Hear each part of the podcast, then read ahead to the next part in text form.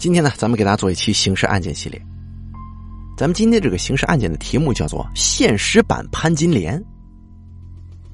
这事儿是这么说的：今年的十月份，海草洼村石榴丰收了。村头山坡的这个石榴园呢，添加了一座新坟，而这个坟呢是一座孤坟，埋葬的是年仅四十一岁的村民郑某才。这坟墓呢，紧挨着他家用来这个蓄水灌溉的水窖，啊，在当地人都知道啊，这个郑某才呀，就是在这个水窖里头送的命。这海草洼村呢，位于四川省会理县富乐镇，是在这个金沙江畔的一个小山村。村里啊，只有郑跟殷两个姓氏，三十多户人家过着安居乐业的生活。这郑某才的死呢，给这个小山村。蒙上了一层阴影。郑某才属于非正常死亡。随着公安机关人员的深入调查，这起神秘的谋杀案逐渐浮出了水面。而令人震惊的是，郑某才是遭到了堂弟郑某军跟妻子杨某梅的杀害。原来呀，郑某军与杨某梅早有不正当关系。这叔嫂组成了临时夫妻多年了，这两个人呢，为了长相厮守，便密谋了这一出水窖谋杀案件。如今这事情已经过去很多个月了，但是村民们谈起郑某才的死，仍然感到惋惜和唏嘘。那村民们都说他这个人很勤劳、善良、老实，大家的评价都不错。没想到就这样死了，实在是太令人意外了。咱们把时间回到今年十月四号晚上，四十一岁的郑某才失踪的消息逐渐在草洼村传开了。最先传出这个消息的是他的妻子杨某梅。当天下午，郑某才去自家石榴园干活，给石榴树挖坑灌水，到了晚上也一直没回家。当天晚上，郑某才的姐姐接到了电话，听说弟弟去抽水灌溉。他心里非常紧张。哎呀，我弟弟家的石榴园里面挖了一个用来灌溉的水窖，会不会是抽水的时候掉下去了？一位村民说，当天杨某梅称一直找不到丈夫，就联系了本家侄女郑某夫妇啊，一起上山去找。走到水窖旁的时候啊，郑某发现了异常，这拖鞋在水面上，烟也在水面上飘着，他就觉得吧，这郑某才可能是出事儿了。这村里呢，大多都是郑氏族人，啊，姓郑的家族。很多人听说这一消息之后啊，都打着手电筒上山查看。当时还没有确定人在里面，就用棒子在这个水窖里头搅动。这个出事的水窖呢，大约有五六米深，呈圆筒状。这个水泥池壁也很光滑，这普通人掉下去是非常危险的，他不好往上爬呀。村民们回忆，郑某才水性很好。正当壮年，他应该有自救能力啊！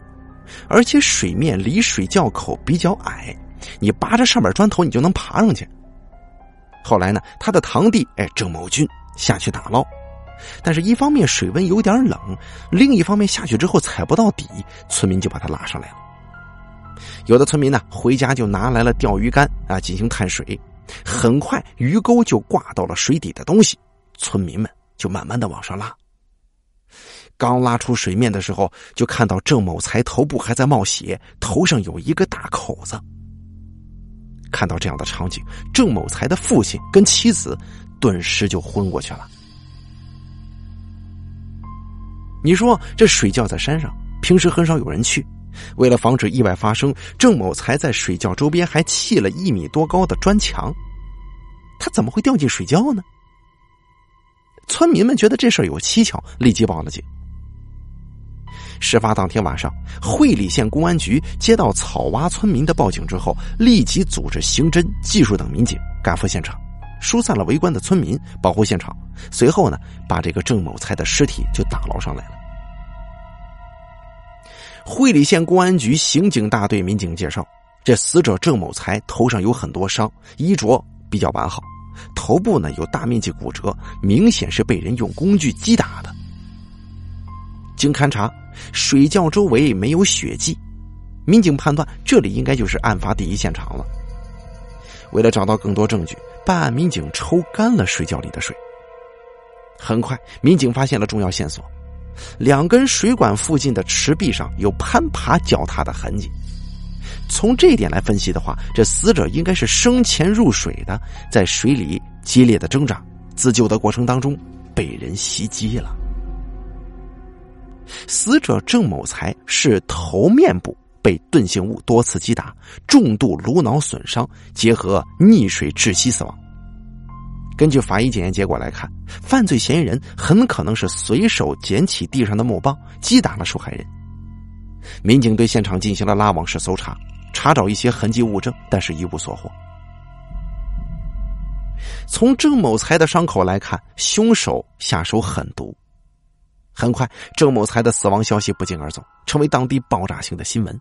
那么，这究竟是财杀、仇杀还是情杀呢？一时之间，猜测颇多。最近几年，郑某才在家里种了几亩石榴啊，也种了大棚蔬菜。在村里呀，算不上是富裕的。如果嫌疑人是图财害命，应该不会在他干活的时候下手。民警调查发现，死者衣物完好，也没有破损，身上带的两千多元现金、摩托车钥匙、手机都打捞起来了，没丢。因此啊，民警排除了图财害命这一种可能。由于事发位置比较偏僻，外人如果没有人带领的话，是很难找到的。所以，民警判断凶手应该是本村村民。随后，民警围绕郑某才的关系网，在村里进行了走访调查，发现郑某才并未与同村的村民发生过任何的债务纠纷，而且呢，村民对他的评价是勤劳、善良、老实，性格有些内向，与其他人没什么深仇大恨。民警就判断啊，他的死搞不好是因为情杀而引起的。民警深入调查之后，发现郑某才在当地并没有生活作风不正当的传言，但是根据当地村民反映，郑某才与妻子杨某梅的关系有点不正常啊。经过调查，郑某才的妻子杨某梅比较强势，两个人婚后育有两个儿女。起初啊，夫妻关系还不错，但是在二零一一年，家里出了一件大事儿。郑某才买了一辆货车跑运输，没想到出车祸撞伤了人，赔了不少钱呢。郑某才也受伤住院，因此呢，家中背负了一身的债。从那以后，夫妻俩就常常因为钱的事而争吵。二零一七年，杨某梅外出打工，丈夫郑某才在家中种植蔬菜和石榴，哎，这个经济呢渐渐就好转起来了，逐渐就还清了外债。杨某梅在外面打工这两年，回来的时候一般都不吵架，两个人的关系似乎和好如初了。村民就回忆，今年四月份杨某梅回家，看起来夫妻俩的矛盾有所缓和，对丈夫郑某才，她也变得是更加关心了。最初的时候，民警认为夫妻关系导致这起命案的发生可能性并不大，但是后来办案民警发现杨某梅。在失去丈夫之后，她变得情绪比较镇定了，而且还说老公买了保险。哎，这引起了民警的警觉。